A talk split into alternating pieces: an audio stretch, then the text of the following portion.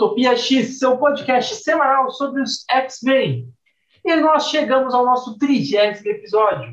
E como bem sabem, nosso objetivo é acompanhar com vocês tanto as histórias mais recentes como as mais antigas da longa e complicada linha de publicação X da Marvel. Então, além da atual era Hickman, conforme é publicada aqui no Brasil, estamos fazendo episódios sobre as sagas do Chris Claremont, sobre as sagas dos anos 2000 e sobre os mutantes em outras mídias. Se ainda não conferiram, botem para tocar na nossa playlist de sua preferência ou até mesmo escutem todos os nossos episódios.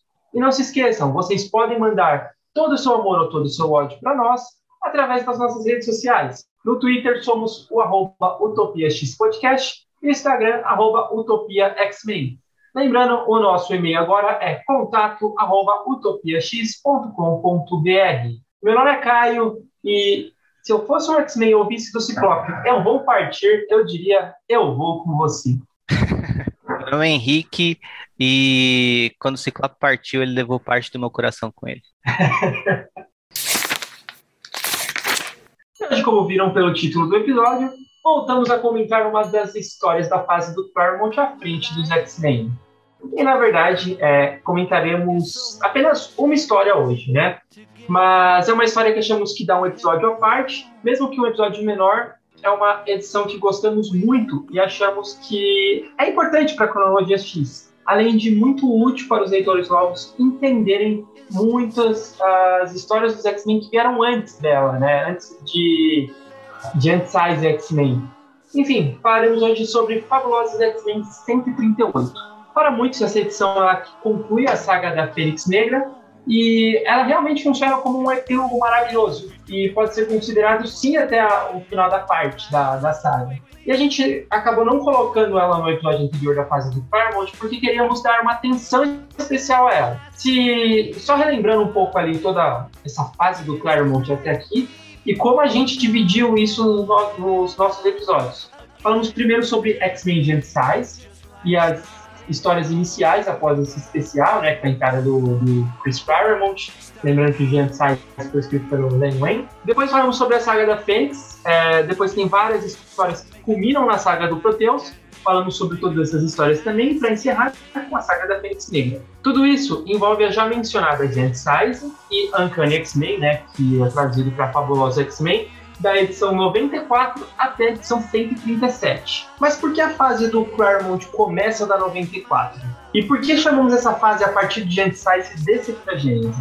Acontece aí que X-Men foi um título criado por Jack Kirby e Stan Lee, na mesma época que eles criaram o Quarteto, os Vingadores, o Homem-Aranha e tantos outros títulos lá no começo dos anos 60. E aí a revista X-Men, que foi um dos, dos títulos criados, né, ela foi do número 1 até o número 66. E a partir do número 67 até o número 93, ela não trazia histórias inéditas e só reimpressões dessas histórias anteriores, ali até para completar o quadro de publicação da Marvel, né? E toda essa fase, né, então da edição 1 até 66, convencionou a chamar de primeira gênese. Agora, o porquê que eu tô falando tudo isso? Aliás, né, nós até já falamos sobre essas questões no nosso primeiro episódio da fase do Claremont, se você tem curiosidade, dá até para dar uma conferida lá, caso ainda não tenha ouvido. Mas enfim, eu estou falando tudo isso porque a edição que vamos falar sobre hoje reconta toda a história dos X-Men. É, claro que ela conta de forma resumida, né? Mas ela vai da edição 1 até a morte da Jean ao final da saga da Fênix Negra, tudo isso em 20, 21 páginas, que é Fabulosos X-Men número 138. É, é basicamente o que o Ed Piscor fez recentemente com Grand Design é, é, com X-Men Grand Design, né?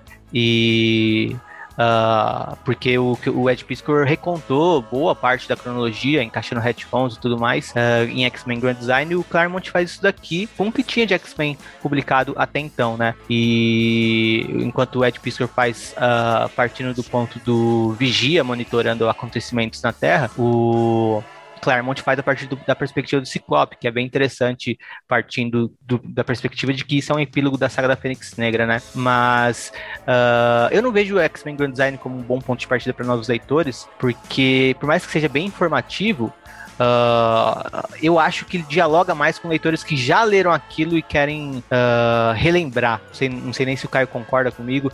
Eu já vi algumas pessoas é, indicando. O próprio Panini coloca lá ideal para novos leitores. Eu acho que serve mais como um rememorar o X-Men Grand Design do que necessariamente uma introdução, né? Se perde muita coisa é, se você pega só o X-Men Grand Design. Eu concordo com você. Eu acho que funciona mais para quem já tem um, um certo know-how de X-Men para você ler do que se realmente você pegar ali como ponto de partida. Tem um certo aspecto, sim, de você é, iniciar ali, mas, por exemplo, você termina X-Men Grand Design 1 e Grand Design 2, ou 3 ainda vai até ser lançado aqui no Brasil, mas é, você não sabe depois para onde ir. Fica meio confuso. Aí depois você vai continuar, você vai continuar através, por qual revista. Então, acho que não é tão bom como uma revista de partida mas ela é uma excelente revista de resumo.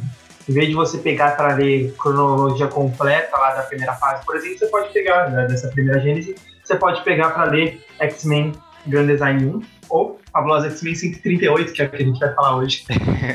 é, então, aí, por exemplo, quando eu li, eu até brinquei no episódio que a gente mencionou essa revista, uh, que foi nesse episódio 4, que é Como Começar a Ler X-Men, eu até brinquei que quando eu li essa revista pela primeira vez, eu pensei, putz, perdi meu tempo lendo tudo até aqui, era só ler essa edição.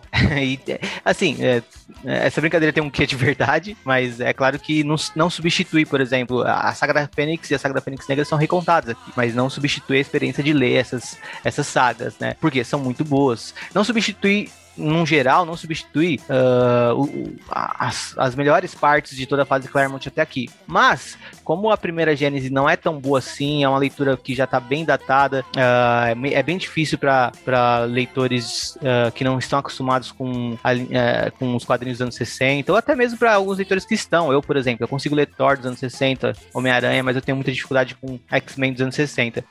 eu consegui ir, acho que até edição 20 alguma coisa da fase Stanley Kirby, e eu tentei depois. Você foi mais que eu, hein? Eu fui até a 12. eu, te, eu, tentei depois pegar a do Roy Thomas, mas eu tenho muita dificuldade para ler o, as coisas do Roy Thomas. Vingadores dele também eu tentei ler e eu achei muito maçante. Então eu, eu li assim, numa velocidade de uma edição por mês, porque aí eu leio uma página um dia, daqui a três dias eu leio outra página, porque eu acho muito maçante uh, a escrita do Roy Thomas. Talvez eu mude de ideia com o tempo, porque eu também achava bastante a escrita do, do Stan Lee, por exemplo, em, uh, em Thor. E isso foi nas primeiras edições de Thor, depois eu peguei o ritmo. Uh, mas enfim, o, eu acho que essa é uma boa edição para quem quer começar a ler X-Men e tentou pela primeira Gênese, não conseguiu a primeira Gênese faz o seguinte: parte da segunda Gênese e chegando aqui você vai saber tudo que aconteceu na primeira Gênese de importante. Você vai saber que os X-Men uh, começaram com tais personagens, depois entrou a Polaris, você vai saber quais eram os grupos do Magneto, você vai saber muita coisa. Então é uma edição muito boa para resumir uma fase que uh, não é tão boa que é a primeira Gênese. E só complementando uma informação uh, que a gente já comentou aqui, acho que o Caio também comentou no resumo agora, na introdução agora, que é que os X-Men foi uma revista cancelada, né?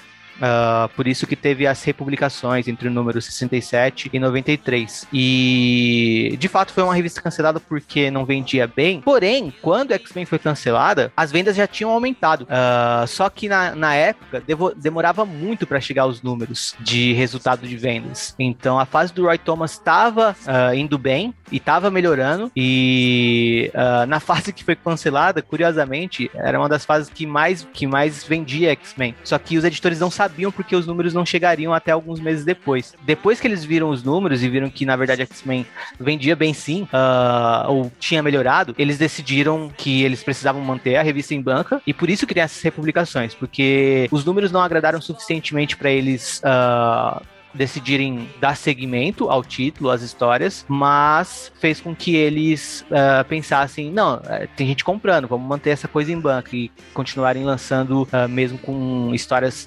antigas. Por isso que tem todas essas republicações entre esses números que a gente citou. Mas enfim, é uma boa edição de, de para entender o que acontece, não só de resumo, mas também tem toda uma carga emocional e particular porque a gente vê um resumo contado pelo Ciclope, né? Então não é só uma coisa fria de resumir história histórias que já passaram, como tinha nas edições uh, da, da, década de 70, 60, 80, sempre tem, às vezes, uma, um, um resuminho, às vezes até da, da, história anterior, dependendo de como eram as vendas da revista e tudo mais, né? Uh, aqui não é só um, uma coisa de tipo, ah, precisamos informar o que aconteceu. Não, é uma coisa que também tem um, escolhas uh, narrativas que contribuem para essa ser uma grande história e não só um resuminho que te informa, né? Então é um resumo bom, mas também é uma grande história. Eu acho que até a capa já começa a chamar a atenção, né? Você pegar a capa, você olha para ela e tipo tá escrito a partida do Ciclope. Ciclope era o personagem principal de X-Men, porque ele tá lá desde a primeira edição, né? Por mais que tenha entrado ali personagens novos, ainda naquela época fazia o quê? Dois anos daqueles personagens, enquanto o Ciclope já tinha o quê? Dez,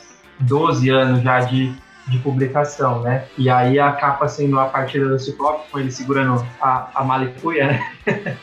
olhando, tipo, enquanto todos os outros estão olhando e desenhado no que seria meio que um preto e branco com um azul, né? Por causa da arte da, da época e escuro, né? Só a silhueta dos personagens, enquanto o Ciclope é o único colorido tipo, partindo e com várias é, edições também meio que desenhadas na, na capa. É muito boa essa capa, é, ela é bonita. Se você repara, você vai vendo algumas coisas. É, essa, essa coisa das edições ali eu nunca tinha reparado, por exemplo. Sim, eu é. acabei de, de reparar olhando para ela.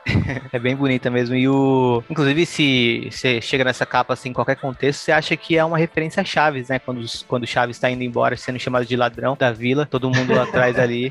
triste com o Ciclope, o Ciclope indo embora. Mas não, o Ciclope não roubou ninguém, assim como Chaves.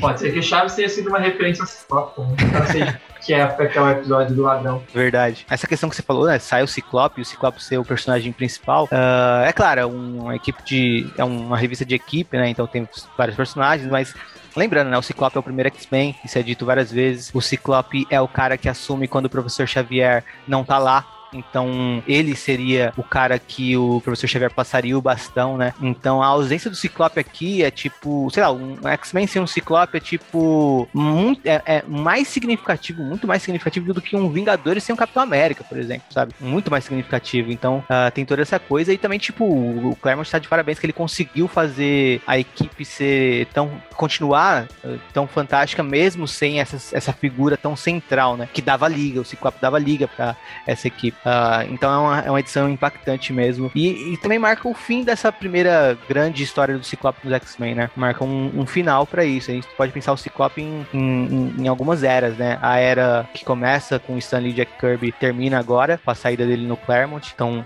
toda essa primeira era. A gente pode pensar no Ciclope numa segunda era que seria com X Factor e depois uma terceira era que seria os anos 90, uh, ah, a era do tanto do Morrison como do Joss Whedon e posterior a isso toda a fase da Hope Summers, dos mutantes como espécie em extinção, o Ciclope mais uma vez como grande líder e também por fim a, a era revolucionária uh, pós Vingadores vs X-Men e agora uma era nova se iniciando com o Hickman, né? Então tem várias eras dos X-Men que a gente pode olhar para o Ciclope e definir elas, né? E pensar num grande arco sendo contado a partir do Ciclope dentro dessas eras. E aqui é um dos é, é o primeiro é a primeira vez que isso acontece, que isso tem um final, né? Que é um, um momento de, de corte.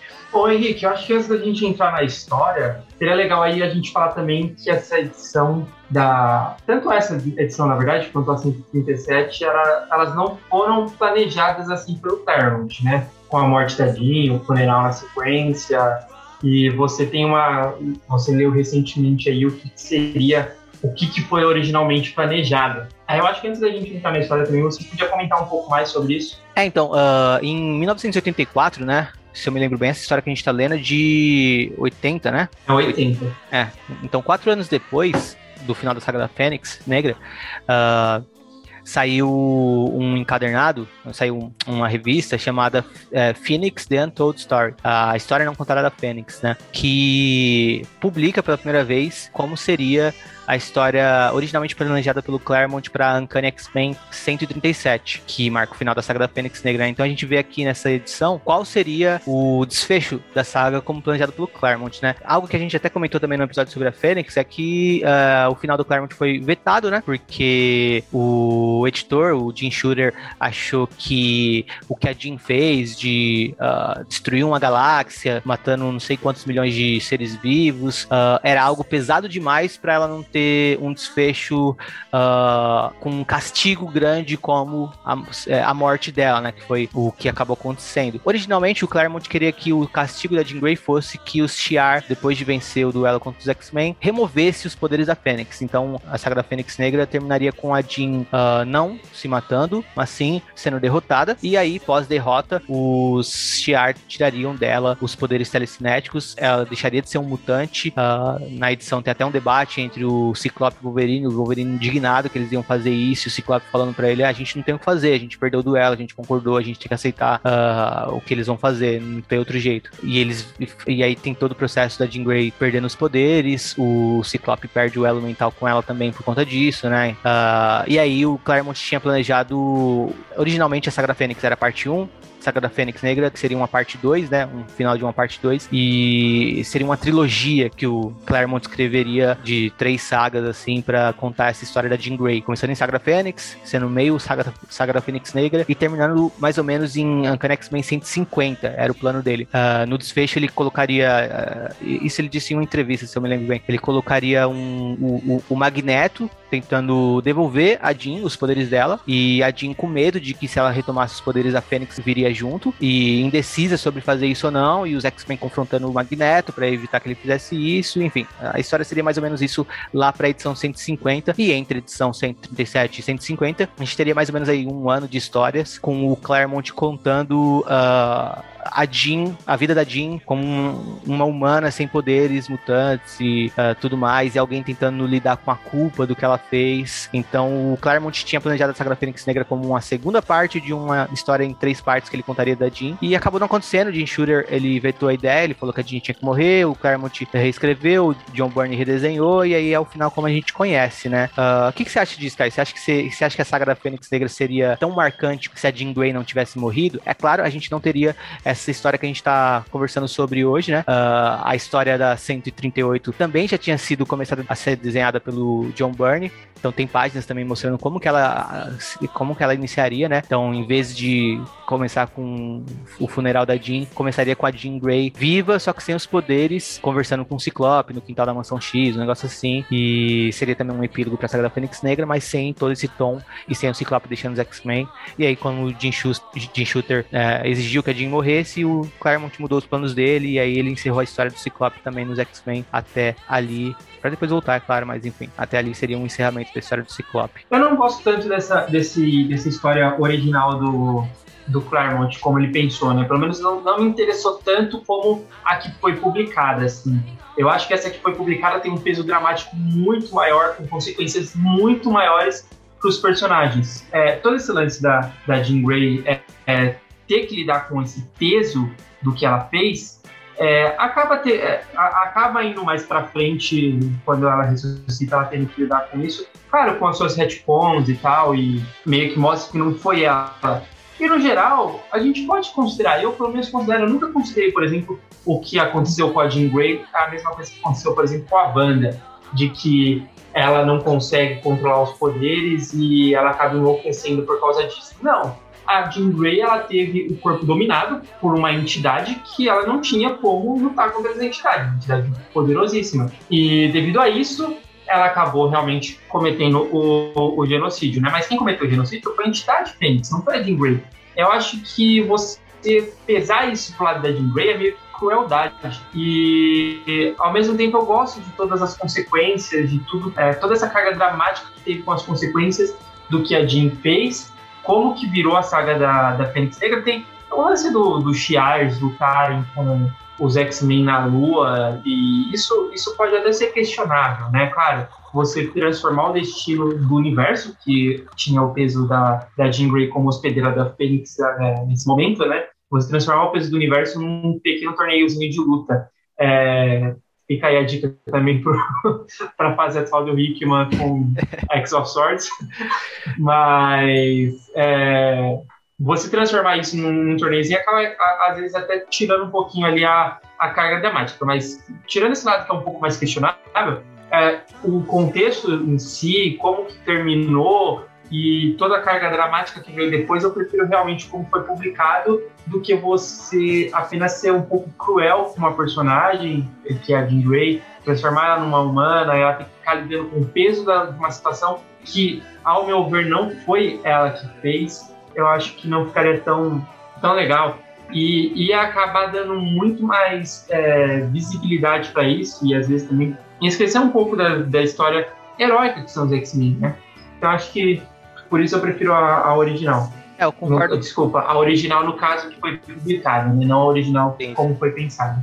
É, eu concordo com o Caio. Uh, em tu, tudo que ele disse e tipo é legal também ver que entender também que tipo uh, o final era mais uh, água com açúcar originalmente porque não era para ser o final né dessa história da Jean Grey e sim um, uma metade uma segunda parte e aí o Claremont tendo que lidar com algo, ok, eu preciso escrever isso, um final agora definitivo, ele caprichou mais no desfecho da saga da Fênix Negra, né? Então também tem essa questão. Talvez ele fosse fazer uma grande história na X-Men 150 que fosse até mais icônica que a saga da Fênix Negra. Em algum universo paralelo talvez tenha acontecido.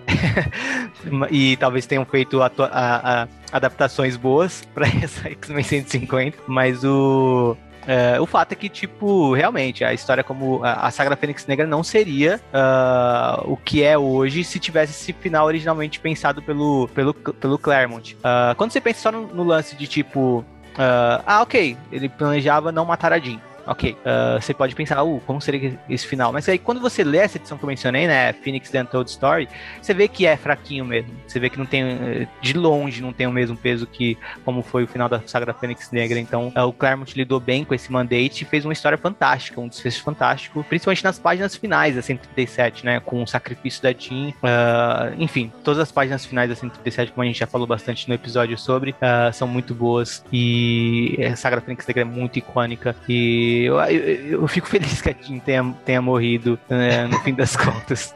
Sabe o que é o problema? Ia ser muito parecido com o que aconteceu na animação dos anos 90. Tipo, ah, pode crer, pode crer. Ia sobreviver no final, ia perder o poder da Fênix, a Fênix ia embora do corpo da Jean Grey, a Jean Grey ia voltar a, a ser só a mutante que ela sempre foi, né? A ser só a mutante que ela sempre foi, parece que ela era fraca, mas ela não era mas o problema é que ela acaba perdendo o protagonismo, e aí, tipo, acaba ficando de lado. Então eu imagino que não, não seria tão legal. A Jean, ela vai ter que, pra sempre, lidar com esse lance da Fênix. E eu gosto disso. É um peso que ela tem, tipo, ela foi escolhida, é, não é culpa dela, ela não, não tem o mesmo problema da Wanda, que, ela, que a Wanda teve, que ela enlouqueceu porque ela não conseguia lidar com os poderes, não. A Jean, ela foi uma hospedeira, ela foi usada por essa entidade, na verdade, né? E ela vai ter que lidar com, com, com isso para o resto da vida, e ela lidou com isso durante muito tempo nos quadrinhos, mesmo depois na volta dela, depois nos anos 90 e até no, nos anos 2000 também. Agora que cansa, cansaram um pouco da Jean com a Fênix, mas em algum momento a Jean vai voltar a ser a Fênix. Sim, sim. Tão certo quanto o dia vai nascer amanhã. Exato. mas enfim, vamos para a história agora? Vamos para a história. Acho que a primeira coisa que eu queria comentar da história, que quando eu estava relendo, né, eu estava maratonando a fase atual de X-Men, né, com, na verdade, todas as edições que estão sendo lançadas para alcançar a edição americana que eu deixei, é, que eu acabei ficando para trás, né, e aí eu estou maratonando. E, e, você pega a, as artes hoje, que são uma coisa mais voltada para ter uma, uma coloração muito mais próxima do que é, seria a coloração original se você visse um horizonte? E você pega aqui a coloração pra, da, dessa fase. É, é, muito engraçado e ao mesmo tempo eu gosto muito. Eu acho que, acho que é pura nostalgia esses horizontes rosa ou em vez de alaranjado os corrimões tipo azul a coloração não faz sentido nenhum, mas eu sinto que eu, eu sinto uma, uma grande nostalgia de ver essas páginas. E logo quando você abre, assim, você vê, tipo, o horizonte está rosa, né? E todo mundo ali contrasta muito com todo mundo de preto, né? De luto, né? Em volta do, do túmulo ali da, da Jean Grey. E acho que isso foi a primeira coisa que eu parei, pensei e falei, caraca, que choque, né? Quando você abre essa página, lendo as páginas atuais, assim. E mesmo assim, é, tanto o, o, o, as flores, né, que era da Green Man, e o desenho do John Byrne, tipo, consegue demonstrar toda a carga dramática ali que tem em volta de todos os X-Men, até pessoas que nem, é, que nem estão com os X-Men, tipo, dá pra você ver ali o Homem de Gelo, por exemplo, o Fera, estão ali em volta do, do caixão ali da. Do, não é o caixão, esqueci o nome dali, é um. Túmulo. A lápide, a lápide, na verdade, né? Da, da Jean Grey ali, com a Lilandra no fundo, todos eles com o rosto coberto. O único que dá pra ver o rosto assim mais claramente é a tempestade. De resto, tá todo mundo como se eles estivessem abaixado e a silhueta cobre o rosto, o, o, o olhar deles, no caso, né? Não o rosto em si, mas o, o olhar deles e eu acho muito bonita essa página, porque ela tem a carga dramática e, sei lá, assim, acho que eu poderia morar nessa página, mesmo sendo uma página triste, eu, eu gosto muito de ver ela. E como curiosidade, né, até para ver foi a gente não fala sobre a primeira página, como curiosidade eu gosto de ver que nessa época aqui, na morte da Jean Grey, né, a lápide dela tá como de 1956 até 1980, ou seja, ela tinha 24 anos nessa época. É, isso que você fala das cores é realmente, né? Tipo, as cores hoje em dia nos quadrinhos estão tentando muito mais se aproximar de um cinematográfico do que uh, fazendo valer uma possibilidade estética que os quadrinhos oferecem mais do que filmes, né? Porque filmes, às vezes, quando ficam muito uh, com cores muito coloridas, muito saturadas, uh, é estranho, né? A gente vê isso em filmes. Não tô dizendo que filmes não podem ser coloridos. Eu acho que, por exemplo, o universo Marvel tem que ser mais colorido nos cinemas, coisa que não é, né? É muito cinza. E... Mas o... os quadrinhos hoje em dia realmente estão se aproximando mais de uma coloração muito realista, que às vezes só é realista por ser realista, né? Não, não tem muito muito um, um porquê. E, e, até injusto com os coloristas, porque os coloristas de hoje em dia eles têm que fazer esse tipo de trabalho, porque é o, é o que as editoras trabalham, né? Se um colorista quiser fazer esse tipo de, de cor hoje em dia, a Marvel vai falar, não, cai fora, tá ligado? Recentemente, até rodou no Twitter imagens de, da, da, da minissérie do Jonathan Hickman colorida como se fosse um HQ dos anos 80, né? E todo mundo achou fantástico, eu também achei maravilhoso e, tipo, mostra bem como que quadrinhos podem ter esse tipo de aspecto sem perder a potência, né? E que muitas vezes as cores atuais são um pouco fechadas para possibilidades, né? Mas enfim, é, as, as, as, cores realmente são bem marcantes, né? A gente pega esse contraste do rosa vibrante, que ainda que seja uma cor forte, traz uma melancolia, né? Todo mundo de preto em volta da lápide é realmente bem, é, é bem seu olho fica na imagem, né? É, você, você não lê essa página de maneira rápida, né? Isso é legal também. E vale destacar também que é, esse é um recontar com com, é, por mais que a gente disse que essa edição reconta várias edições de X-Men, ela é toda desenhada pelo John Byrne, né? Então não é pegando cenas e colocando, tipo, fazendo uma montagem, não, é toda redesenhada, né? Então uh, a arte do John Byrne também tá fantástica, ele coloca muitos elementos, ele tem que trabalhar muitos elementos, muitos personagens, ele manda bem todos. E o texto também colabora bastante, né? Se você pega o, o texto ali do, é que aí é, é, aquela coisa que o Claremont e o John Byrne eles tinham uma sinergia grande. E o texto já da primeira página, meio que, que mostra. Eu acho que o, o, o legal dessa HQ, quando eu peguei para ler, que eu mencionei que deu um choque de, de realidade, né, com a coloração e tal, mas eu gosto dessa coloração porque eu acho que é nostálgico, né? E você pega essa HQ, ela é uma HQ nostálgica, porque é uma nostalgia do Ciclope com tudo que ele viveu com os X-Men e meio que tendo que, que lidar com isso, né? Então é interessante você fazer essa análise além de tudo, tem toda a carga dramática, né? todo o peso que o Ciclope está sentindo sobre os ombros dele de, de perder a, a, a, a, única mulher que ele amou na vida, né? O Ciclope é uma coisa que eu, que eu penso que, tipo assim, todos esses, todos esses instantes, o Fera, o Anjo, o Homem de Gelo nem tanto, mas o Fera, o Anjo, os, a segunda Gênese toda, todos eles tiveram uma vida antes dos X-Men o Ciclope nunca teve uma vida antes dos X-Men. O Ciclope só teve X-Men na vida dele. Tipo, ele viveu no orfanato, durante muito parte do tempo ele nem podia abrir o olho, passou mais de um ano dentro de um hospital e, tipo, ele não sabe o que é viver sem os X-Men. Então, essa decisão dele de ele lembrar aquele momento passa realmente um filme na sua cabeça para você tomar uma grande decisão, porque ele não sabe o que é não ser um X-Men. E ele tem que tomar toda essa grande decisão sentindo falta da pessoa que ele escolheu, né, amar a pessoa mais importante na vida dele. É, uma coisa também legal dessa edição é que, por mais que a gente já saiba desse uh, sentimento que o Ciclope tem pela Jean e uh, também desse sentimento que ele tem em relação aos X-Men, a Mansão X, ao Professor Xavier, tudo, tudo, tudo que é contado nessa revista a gente já sabe, né? Mas uh, como a narrativa é feita a partir do Ciclope mesmo, é o Ciclope que tá contando a história, a gente entra em contato com os sentimentos dele de maneira muito mais próxima. Então essa edição é, é essencial se você ama o Ciclope, se você é fã do Ciclope, você precisa ler isso, porque é provavelmente a edição que mais vai a fundo no personagem Ciclope, é, nos sentimentos dele, sabe? E você consegue entender muito tudo que ele viveu. E até por isso eu acho que essa edição é tão fantástica em relação a uh, substituir mesmo o, a, a leitura da primeira Gênese, uh, porque a leitura da primeira Gênese é contada como uma história de quadrinhos de ação tudo mais, e aí quando a gente vê nessa edição a gente tem uma ênfase maior ao, ao, ao sentimento do, do personagem central daquelas histórias, né? E como ele se relaciona com tudo que aconteceu. É louco também ver ele falando uh, que ele, ele se lembrando de uma conversa que ele teve com a Tempestade, eu acho, e ele falando, uh, eles pensando, era assim que a gente imaginava que nossa vida seria, e ele refletindo sobre todos os acontecimentos de X-Men, que uma terça-feira comum na mansão Xavier é você sendo atacado de todos os lados enquanto você termina seu café da manhã, tá ligado? então, tipo, Sim.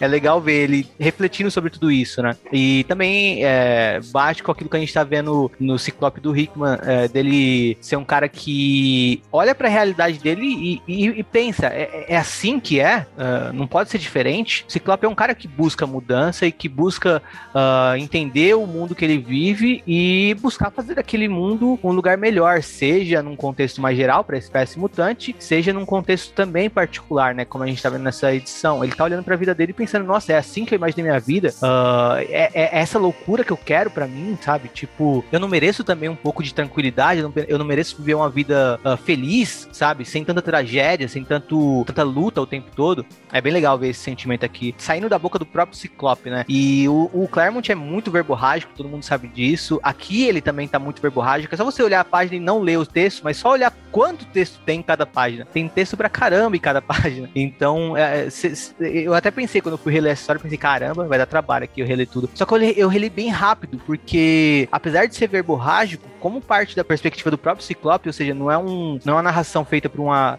feita em terceira pessoa e sim em primeira, uh, isso tudo fica muito mais interessante e, e, e uh, muito mais direto, né? Então eu acho bem legal também por conta disso. Eu acho que a verborragia do, do Claremont, uh, no aspecto negativo que ela tem às vezes, deixa de ser negativa quando ele coloca a voz de um personagem nessa verborragia. E ainda mais um ainda mais se tratando de histórias que a gente não via a voz do personagem o tempo todo, né? A gente acompanhou todas essas histórias sem ter o Ciclope narrando diretamente elas e agora a gente tem na 138 o Ciclope narrando todas elas hum, é, enquanto rememora, né, e reflete sobre a própria vida. Então, isso, isso que faz o texto até uh, fluir bastante, apesar de ser longuíssimo e de ter muita informação nele para você uh, ir, ir, ir, pegando enquanto lê. É, antes da gente partir para as próximas páginas, né, a gente ainda está na primeira, eu só queria fazer uma, um outro comentário que é uma coisa que nem eu nem você tivemos, né? Não tivemos essa oportunidade de ter, porque é, nascemos depois, né? Mas quem leu essa história nessa época,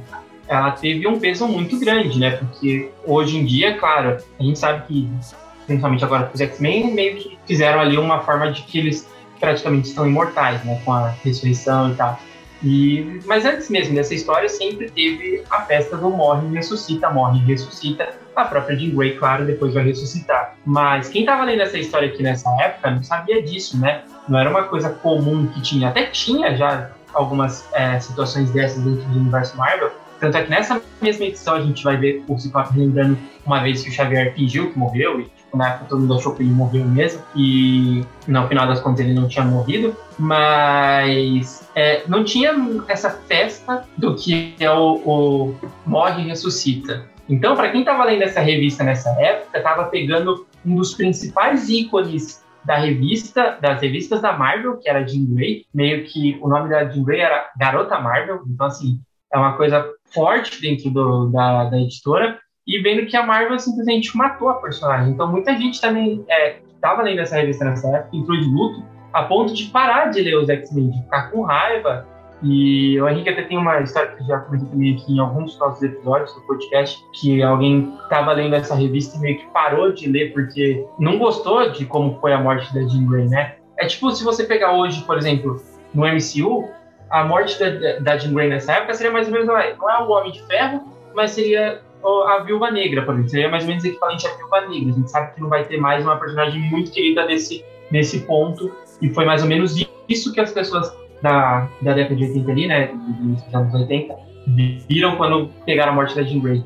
É, então, essa história que o Caio citou uh, é a seguinte: tem um, um, um agente literário, né?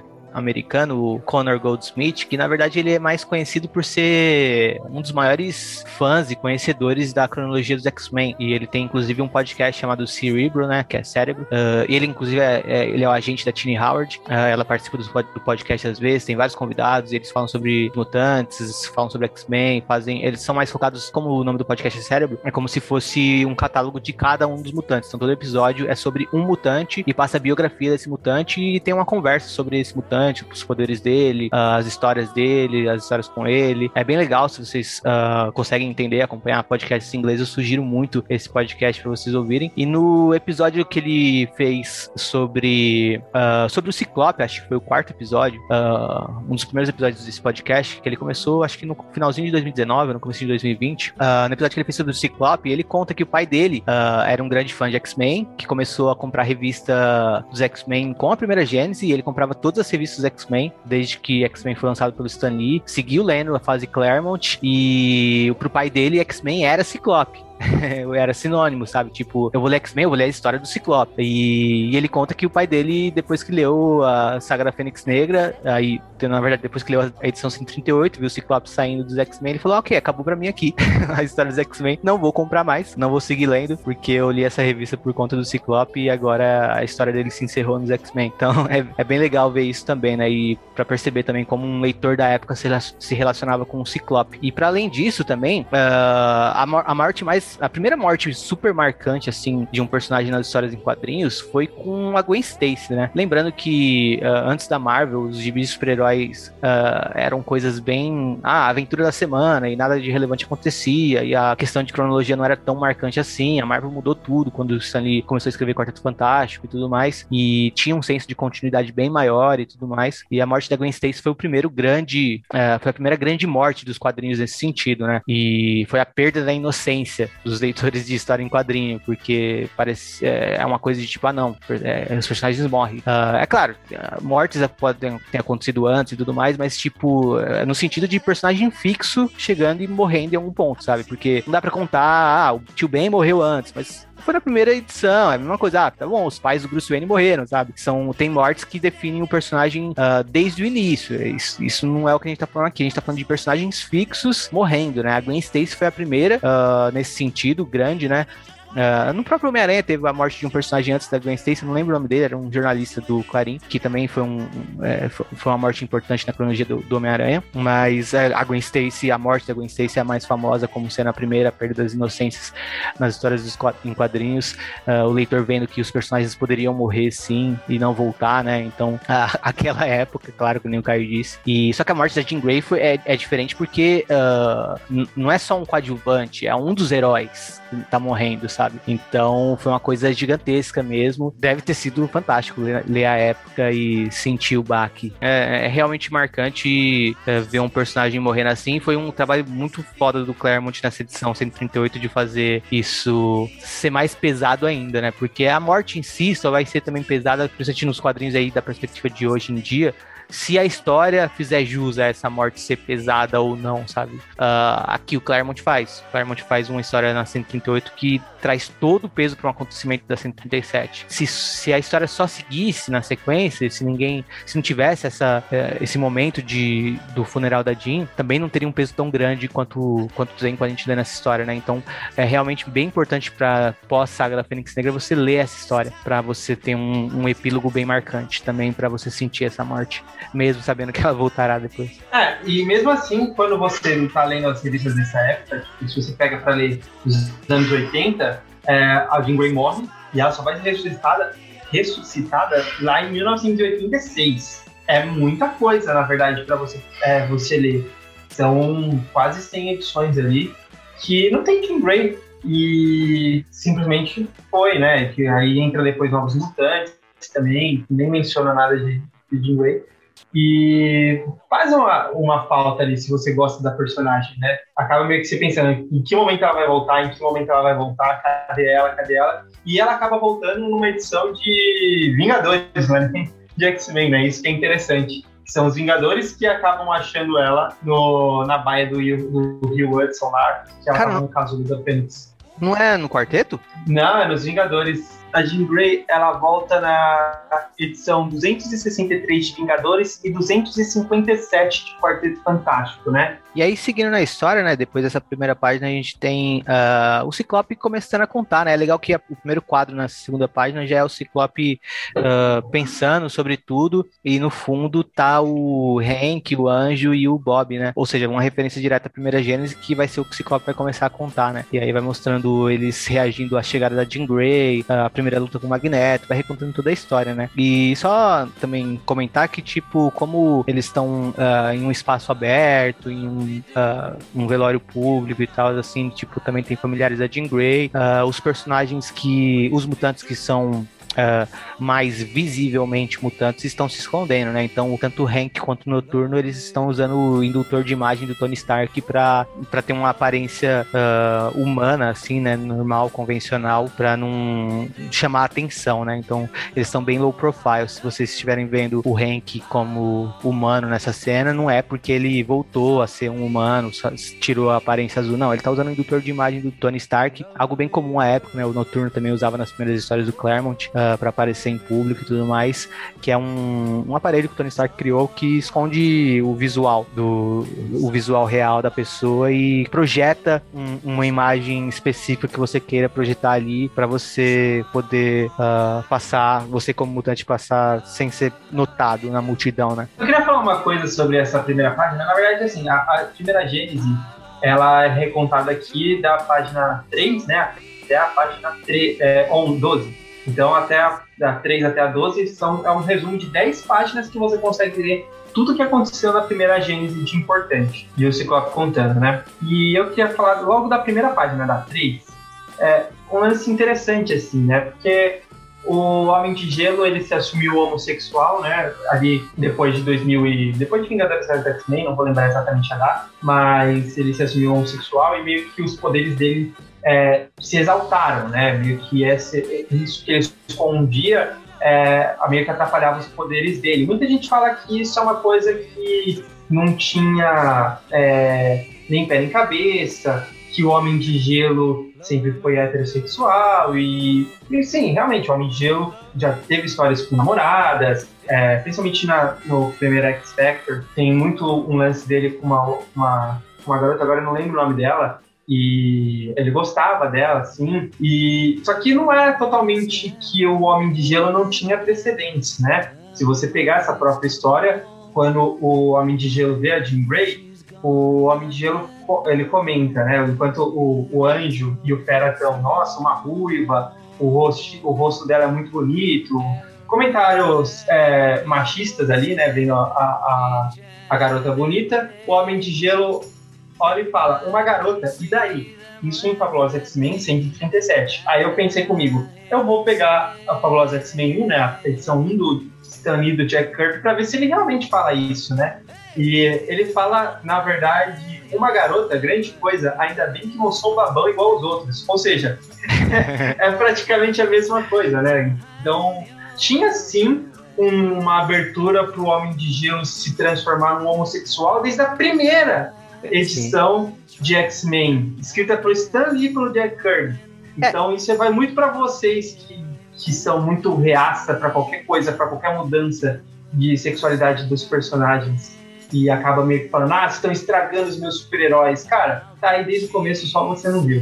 É, é justamente isso, o espaço que tem para isso, né? É claro que, tipo, ah, então você tá dizendo que o Stan Lee escreveu o Homem de Gelo como homossexual. Não, não é isso. É que tinha espaço, sabe? Tinha espaço para isso, sim. Não só nessa história uh, do Stan Lee, na 1, ou nessa daqui 137, e várias outras quando a gente pega os relacionamentos do Bob com outras mulheres, é sempre alguma coisa que é, é esquisito, sabe? Então o, o trabalhou bem ali. Mas enfim, nisso que o Caio falou de que todas essas primeiras páginas secundam a primeira Gênese, é bom lembrar dos dois momentos da primeira Gênese, né? O momento 1, um, que é a primeira Gênese com o uniforme clássico, padronizado, cada um com o seu, né? Quer dizer, é, todos iguais, né? Então, e depois o segundo momento, né? Que cada um ganha um uniforme específico, que já não tem tanto que os, que os X-Men pensam que, que o Xavier morreu, uh, e o Ciclope vira líder dos X-Men, que aí já faz referência à fase do Roy Thomas, né? Uh, inclusive, uh, pegando esse quadrinho para ler, você tem coisas que você pode retomar. Você pode pensar, ó, oh, interessante essa fase que os X-Men mudam de uniforme, que eles começam a ter essas aventuras diferentes, com o Ciclope liderando. Deixa eu pegar para ler. Você vai lá e lê a fase do Roy Thomas e pula do Stan Lee se você achar que se você tiver tentado ler a do Stan Lee não conseguido. São escritas diferentes, né? São ritmos diferentes. Para mim não deu certo, para mim é mais fácil ler as do Stan Lee do que do Roy Thomas, mas para você que tá ouvindo a gente pode ser diferente. Então vale também pegar isso aqui e ver perspectivas positivas para e pegar um, algumas leituras da época. Pode despertar despertar o interesse também, né? Tanto funciona como te dar um resumo para você fugir dessas edições, como também para despertar o interesse. Se você pensar, olha, essa fase parece bem interessante. É, a Polaris é introduzida aqui, o Destrutor, putz, eu quero ver a introdução deles, então eu vou atrás dessas revistas. Então também é bacana nesse sentido, né? Um, é um convite a você ler uh, essas histórias também, né? É, eu gosto que já mostra, né? Que logo no começo já mostra que o, o, o batismo de fogo deles foi contra o Magneto, coisa clássica. Os heróis sempre inventam seus arquivos já logo na primeira edição, o Magneto ele acaba perdendo a luta em que ele queria lançar mísseis nucleares para cinco adolescentes, que meio que pode, né? Ele não, não é capturado, não consegue. Os X-Men, na verdade, eles conseguem atrasar o Magneto, mas não, não chegam a derrotá-lo. E aí vai aparecendo outros personagens ao longo do, do tempo, depois o Magneto forma a Irmandade de né? Então aparece o Vanisher, uma aparência bizarríssima que era aparência do Vanisher das primeiras edições, é, o Blob, os gêmeos, né, o Pietro e a Wanda, a Mestre Mental, o Groxo, mostra que os, os logo no começo já tinham o Magneto no asteroide M, e os gêmeos ajudaram os X-Men porque eles é, estavam em dúvida sobre a lealdade deles contra o Magneto. E nessa época, os, isso não é mencionado pelo Ciclope, né, mas nessa época nem falavam que os é, os gêmeos eram filhos do Magneto, isso foi depois também. E de qualquer forma, o Ciclope fala que eles, depois de ajudarem o X-Men a derrotar o Magneto no asteroide M, eles acabaram se juntando aos Vingadores. Um negócio que eu acho muito louco de dessa edição recontando todas essas histórias é que quando eu li a fase do Stan Lee, né? Lembrando, não li completa, mas quando eu li a fase do Stan Lee, o... eu, eu li as histórias e pensava, mano, que bizarro, velho. Só, só umas histórias alucinadas, tá ligado? E aí. Por exemplo, a história do, do Estranho, né? The Stranger, que é um alien super poderoso e tal. Essa história é bizarríssima. Quando você lê a história do Stan Lee lá, você pensa, caramba, mano, o Stan Lee tava usando drogas pesadas aqui. E, e você vê recontada pelo, pelo Ciclope aqui, né? Vou nem falar pelo Claremont, recontada, rememorando, com o Ciclope rememorando aquilo lá. E até parece mais crível, isso que é, que é fantástico dessa edição 138. Os negócios bizarros sendo contados por uma pessoa que viveu, uh, parece muito mais crível. E aí também uma, é, uma indicação minha de leitura, se vocês não quiserem ler toda a fase do Stan Lee, ou, mas ainda se tiverem interesse por alguma coisa que vocês acham que pode ser marcante, que eu, por exemplo, uh, quando eu li essa história 138, eu vi que os sentinelas tinham sido criados pelo uh, Stan Lee e o Jack Kirby na, na primeira Gênese, eu fiquei interessado em, em, em ler. Foi, foi, o que me despertou para ler a primeira Gênese. E para mim, da primeira Gênese toda, uh, escrita pelo Stanley e o Jack Kirby, o, o, que tem de melhor são acho que duas ou três histórias que é realmente as primeiras aparições dos Sentinelas. E já tem um molde mestre, e para mim é, o, é, é o ápice ali do, dessa primeira fase. Então fica uma indicação de leitura se vocês tiverem interesse em ler alguma coisa da primeira Gênese, só alguma coisa, peguem essa história, essas primeiras histórias dos Sentinelas que eu acho muito boas. E, o, e também fica a dica pro leitor, uh, pro, pro nossos, pros nossos ouvintes, tá saindo a primeira Gênesis aqui no Brasil, né? Na coleção clássica Marvel. Tá saindo várias histórias da, da, dos anos 60 e as histórias dos X-Men vão sair nesse formato. É um formato um pouquinho mais acessível, ainda assim acho caro, 35 reais. Vai sair também em capa dura. A Panini anunciou, acho que ainda esse ano vai sair em capa dura toda a primeira Gênesis assim como algumas histórias da segunda Gênesis também. Não sei até que ponto vai essa coleção, mas uh, todo esse material vai estar vai tá sendo relançado no Brasil esse ano. Fica a dica aí para os leitores que tiverem interesse. Você mencionou sobre o estranho, né? É, eu gosto de olhar naquela página 7 do, dessa revista, né, da 138, e ver um tanto de vilão bizarro que tinha, né? E, tipo, você fala, quem é esse cara, quem é esse cara, quem é esse cara, quem é esse cara, não conheço, não conheço. O Banshee, não conheço, não conheço. então é tipo, é bem legal você pegar. É, tinha uns caras ali que, tipo, por exemplo, Conde Nefária, é, o Alienígena. O Conde Nefária ainda foi o, o vilão que depois acabou matando o pássaro trovejante, né? Sim. Grotesque, Zinox, tipo, você não conhece. E tem alguns até que são conhecidos só por causa do, do das animações, como, por exemplo, o Groucho e o Mesmer. O Groucho aparece muito pouco depois da primeira Gênesis, assim. Não aparece muito, ele vai aparecer mais depois, realmente, por causa das animações, e meio que acabam resgatando o, o personagem, né? Mas, por exemplo, na Irmandade da Mística não tinha o Groucho, porque era meio que um personagem praticamente inútil. Tem alguns ali que são recorrentes, né, que aparecem na primeira Gênesis, como o Magneto, Fanático, Sauron, o próprio Blob, Mestre Mental, que depois acabou culminando aí depois na morte da Jean, mas realmente tem essa página ali que você fala, caraca, quem são esses caras? E isso é uma coisa também que tem numa revista de resumo que eu acho que se enquadra, pelo menos para mim, se enquadra muito no, no que a gente falou de Grand Design, que são histórias do universo Marvel. É, para mim não funciona como uma entrada ou como um, um resumo de conceitos, e sim como algo que é para quem já tem um know-how para entender melhor o que funciona ali no, nas histórias do universo Marvel. E essa página me lembrou muito que ali dentro da história do universo Marvel mostra que tinha muito herói na década de 60 também, que acabou sendo tendo a revista cancelada e depois não voltaram, assim, não, não deram a sorte que os X-Men deu, né? Deram de, de voltar e acabaram se perdendo ali no tempo, né? E realmente ali a quantidade de vilões, que é, era um vilão por edição, né? Então era um praticamente um vilão novo por edição. E aí acabava meio que virando uma, uma bagunça. É, e poucos personagens também dão sorte de pegar o, o autor dessa época inspiradíssimo, né? Por exemplo, o Stan Lee e o Steve Ditko estavam inspiradíssimos criando o Homem-Aranha no começo ali de Homem-Aranha, porque você pega todos os vilões da primeira fase do Homem-Aranha, são todos clássicos. Lagarto, Electro, Dr. Octopus, Duende Verde, sabe? Tipo, beleza, tem o, aquele besouro lá, The Beetle, mas fora esse, todos os vilões do, do Homem-Aranha já no, já no começo são muito marcantes. E aqui em X-Men a gente já vê muitas tentativas fracassadas de criar vilão e poucas que surtiram efeito e fizeram muito bem uh, a, a, mitologia dos X-Men, né? O Magneto na primeira edição, no, é, mas aí lembrando, né, o Magneto era um vilão bem genérico e ele vai virar um grande personagem com o Claremont uh, mais pra frente na fase que a gente tá comentando. Mas tem o, o Fanático, uh, são poucos, né? O Sentinela, o Magneto e Fanático, basicamente.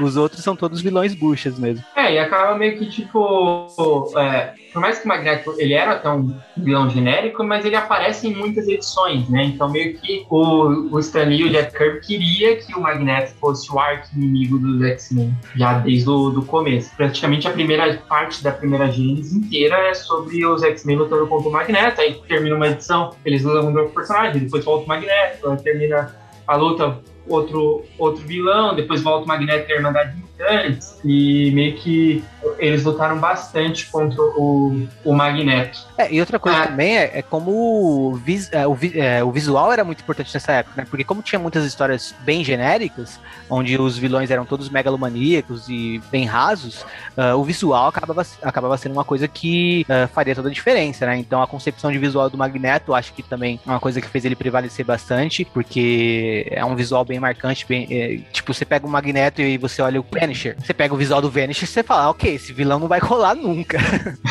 e aí você pega o visual do Magneto e você fala, porra, esse cara aqui tem presença. Uh, a mesma coisa o Sentinela, o Sentinela já tem um visual bem definido desde o começo e, e é bem marcante, bem funcional e o visual vai ser mantido. O próprio Fanático, né, tipo, tem uma imposição muito maior do que o Blob, por exemplo, tá ligado? E acho que também tem isso, né, a criação do personagem passava muito pelo visual e eu até acho que, tipo, os X-Men não, não fizeram tanto sucesso também por conta do visual. Eu acho que o visual dos X-Men, tanto o primeiro visual, né, todo padronizado, como o segundo, uh, não eram visuais marcantes. E aí você pega da segunda Gênesis já é uma coisa bem mais impactante. O uniforme do Anjo era a coisa mais ridícula que tinha.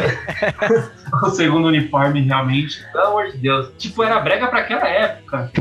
é, mas é, mas é, é bem isso, né? O visual também importa bastante. Você pega o visual da Fênix, cara, é uma coisa que impacta até hoje, né? Então, e aí você pega o visual dos X-Men da primeira Gênesis nada impacta. O do Magneto é o mais marcante mesmo. Eu gosto também de ver que o, quando os X-Men enfrentaram, né, nessa luta que eu falei que os X-Men enfrentaram o Magneto no asteroide M, o professor Xavier tinha sumido, né? E depois ele volta, até o Ciclope, é uma coisa que o Ciclope comenta, né? O Ciclope fala que ele pensava que o professor estava vivo, sem poderes, né? Só que aí quando eles voltam a mansão, eles encontram o professor bem, só que ele estava apenas fingindo. E ele queria saber como os X-Men se comportariam sem a ajuda constante do professor. E esse confronto com o Magneto no asteroide M foi um exame de formatura e eles passaram por nota máxima. Isso de acordo com o Ciclope, né, falando. Só que aí o Ciclope fala: ninguém parou para pensar no que teria sido se nós tivéssemos falhados, né?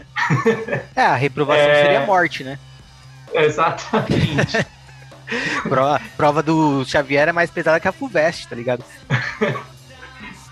Pelo amor de Deus, né? E aí você mostra já desde o começo também que o Xavier era um, cuzão. E depois o Xavier deixa os X-Men sozinho, depois o Xavier finge que morreu e não morreu. Então, assim, desde o começo mostra ali que o, o Xavier era já um, um, um grande bosta com os, os próprios alunos, né? É, o Claremont esqueceu de mencionar que o Xavier também ficou empolgadinho com a Jean Grey chegando e falando, nossa, que gatinha essa menina de 16 anos vindo aí estudar comigo. Então também tem é, Depois, mais pra frente, isso é na década de 90. Agora não vou me lembrar qual dos autores, porque tinha muita rotatividade ali nos X-Men dos anos 90, mas também mostra que o Xavier é, era apaixonado pela né? É, que é bizarro. É, é uma das grandes ideias do Stan Lee. Mas tem também, claro, é, nessa história a gente vê o primeiro beijo do Ciclope com a Jean Grey, é, que eles estavam numa, é, numa comemoração do Homem de Gelo, né? Eu acho que o Homem de Gelo tinha se formado e eles fizeram uma festa surpresa. O Anjo trouxe a namorada, uma nova namorada dele, porque o Anjo também tinha uma queda pela Jean Grey, né? É, o Anjo era meio que apaixonado pela Jean Grey, mas ele respeitava que a Jean Grey gostava do, do Ciclope, né? Diferente do Wolverine, que não respeitava e ficava também se o tempo inteiro, tipo, deselegante. Assim, é que muita gente acha que a Jean Grey é apaixonada por Wolverine, mas a Jean Grey, ela tinha um certo grau de é, de achar o Wolverine bonito, assim, no caso, bonito e atra, atraente. Mas ela nunca foi apaixonada pelo Wolverine até o começo dos anos 2000 ali, pelo menos. Isso é coisa do do filme, que mostra que esse Ciclope era só o cara que realmente era o, o cara bobo que impede o Wolverine de, de ficar com a Jean Grey. Mas nas HQs, a Jean Grey ela sempre foi muito apaixonada pelo Ciclope. Vale mencionar que o Wolverine tem isso, né? De tipo, feromônio pra caramba. Então é, é normal as mulheres se sentirem atraídas pelo Wolverine. Acho que isso é até bem desenvolvido no, no, no run do. Na, na, no primeiro título solo do Wolverine, uh, que ele tem esses feromônios. Uh, tem mais feromônios do que o, o Henrique e o Caio, por exemplo, e acaba atraindo mais as mulheres por conta disso, né? Porque ele tem todo. É isso é trabalhado também no filho dele, posteriormente, é um dos poderes do Daken, né? De, de, de, de, atrair mais as mulheres e tal. Então, realmente. E é... os homens também. E os homens também, é verdade. O, o Daken é bissexual. Isso. Essa HQ é muito sobre o, a conexão que o Ciclope e a Jean Grey tinham. Porque, é que nem eu falei, o Ciclope ele não conhece outra vida antes dos X-Men. E quando ele tinha 16 anos, ele olhou para Jean Grey e se apaixonou perdidamente por ela. E era um sentimento recíproco, né? Só que o Ciclope ele era muito tímido e muito fechado para tudo. E a Jean Grey, ela por mais que gostava dele, ela conseguia é, ter amizade com todos os outros membros e se divertir com todos os outros membros. O Scott era mais é, chucão nesse sentido, né? E tanto é que, na verdade, o primeiro beijo deles foi eles andando pelo parque e a Jean Grey meio que beijou ele. Então ela falou, tá, acho que ele tava, tipo, enrolando muito, ela foi, puxou ele e beijou. E o Ciclope já logo nesse primeiro beijo se declara pra Jean Grey, fala que ele ama ela desde o primeiro momento que, ela, que ele a viu. E a Jean Grey fala que ela também ama ele com todo o coração. É, o. Tipo, um lance legal também é que, tipo. Uh, a gente vai ver nas imagens, recontando o passado, e pontualmente a gente vai ver no Ciclope também. O rosto do Ciclope é muito retomado e, o, uh, e, e, tipo, a gente vai sentir a presença dele, a gente nunca esquece que é ele quem tá narrando a história, né? Então isso é bem legal também, de ir encaixando ele em pontos uh, das páginas para mostrar ainda momentos do, do funeral e mostrar que ele tá pensando em tudo isso enquanto a Jean tá sendo enterrada e tudo mais. E aí depois a gente vai continuando a história, né? Aí também menciona como que a, apareceu a Lorna, né, no X-Men. Ela meio que foi estava sendo manipulada pelo Mesmer, depois fala que ela é filha do Magneto, depois fala que ela não é filha do Magneto, mais pra frente ela é realmente filha do Magneto. A bagunça das HQs. Depois também entra o Destructor, né? O Ciclope fala que achou o irmão dele, começaram a se corresponder, e aí meio que ele também era um. descobre que ele também era um mutante. O professor Xavier finge que morreu nessa época. E aí a gente vai acompanhando ali todas as histórias. Isso, isso é bem legal, porque é, é realmente ali no tempo perfeita para você resumir tudo o que acontece nessa primeira Gênese. A entrada do Destructor, é, o que, que era o Sauron, quem, quem é Sauron e quem é Caulicus, entrada dos Solares, né? O, o Banshee não falam tanto, acaba não tendo tanta é, tanto destaque, tem só o desenho do Banshee, né? Mas o Solaris já acaba explicando um pouco mais quem é ele. Então, eu acho bem legal. Mostra como que o Fera saiu dos X-Men e acabou entrando depois para os Vingadores e como que ele virou o Fera de, de pelos azuis, né? Até a segunda Gênesis. E aí na segunda Gênesis a gente já fez aí as histórias completas de lutar contra Krakoa e tudo que aconteceu depois. É, então, não vale muito a pena a gente ficar comentando no,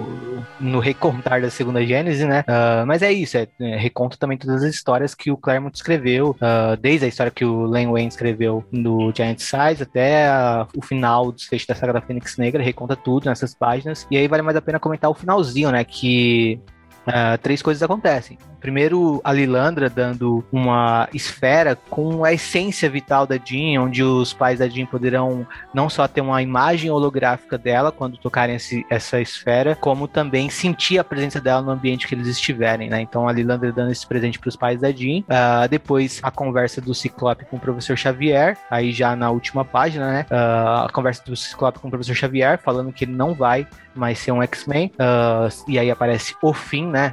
Tipo, realmente mostrando isso como um desfecho da história contada até aqui. E aí, no metade final dessa última página, mostra um novo começo.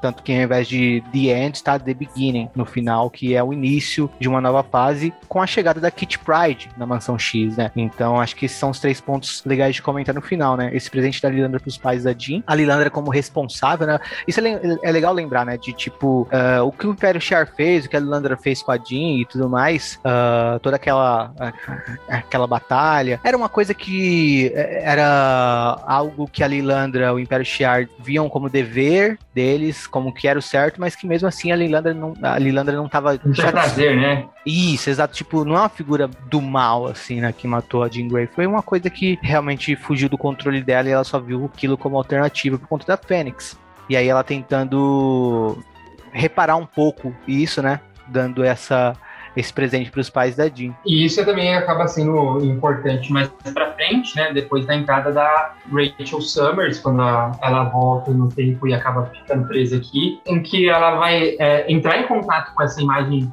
holo-empática da Jean Grey e meio que através dessa imagem ela tem acesso a uma fagulha da Força Fênix que fica com ela durante muito, muito, muito tempo e a Jean também, né? A a, Rachel ela meio que usa um cristal ali. Aí agora eu não vou me recordar se esse cristal é, meio que foi formado a partir dessa imagem holompática, em que a Rachel sempre consegue meio que conversar com a Jean Grey através desse, desse cristal. Isso é bem legal. É, e, o, e quanto ao final, né, o, ao final do Ciclope, né? Ele se despedindo do professor Xavier, falando que não vai voltar com ele pra mansão X. É legal também ver esse ponto de ruptura do Ciclope com os X-Men. Ruptura assim, né? De tipo, falar que não vai mais ser um X-Men, que ele precisa botar as coisas que estão na cabeça dele, no coração dele em ordem antes de decidir o que vai fazer com a vida dele e tudo mais. Uh, é legal de ver um personagem reagindo.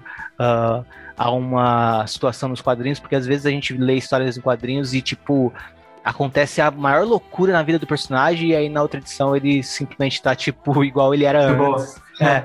Isso acontece bastante com Homem-Aranha, por exemplo. E é legal, é claro que, tipo, num HQ de equipe é mais fácil isso acontecer porque tem outros membros para suprir a ausência, mas num, num HQ, quando é só um herói, é realmente mais difícil você fazer o, o, algo impactar o herói sem que isso prejudique o andamento da aventura, né?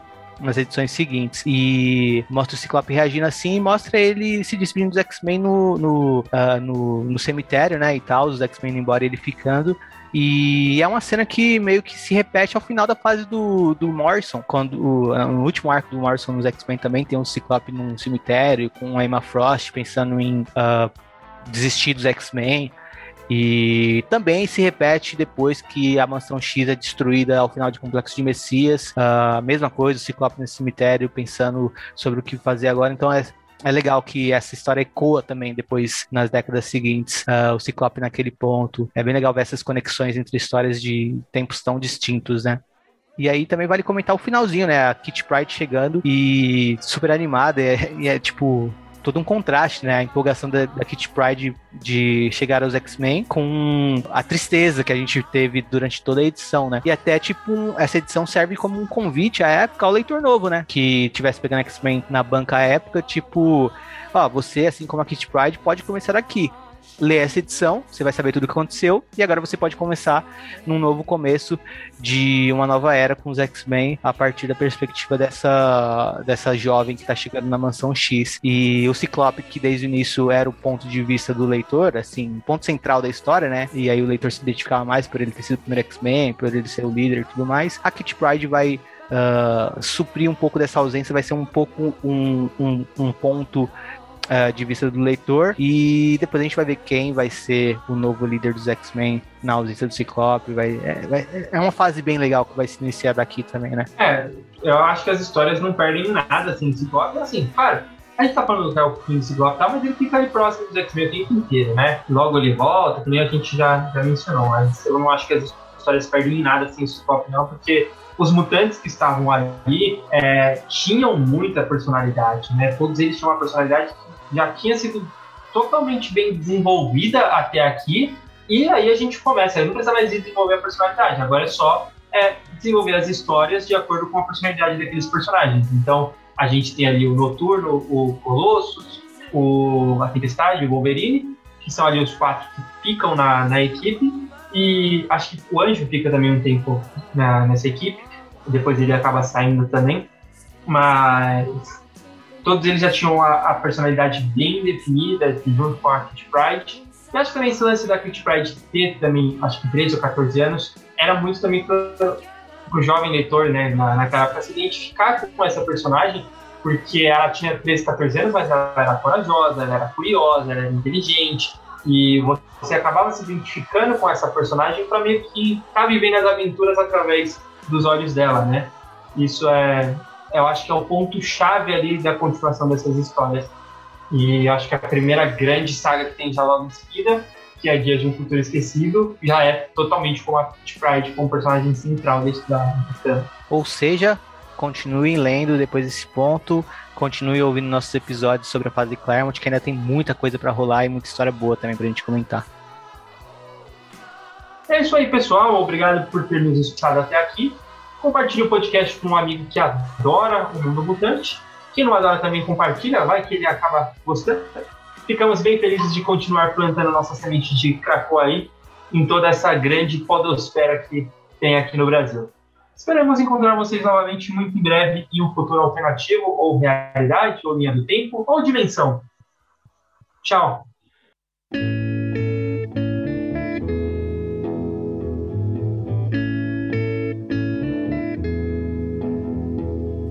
Places I remember all my life. Though some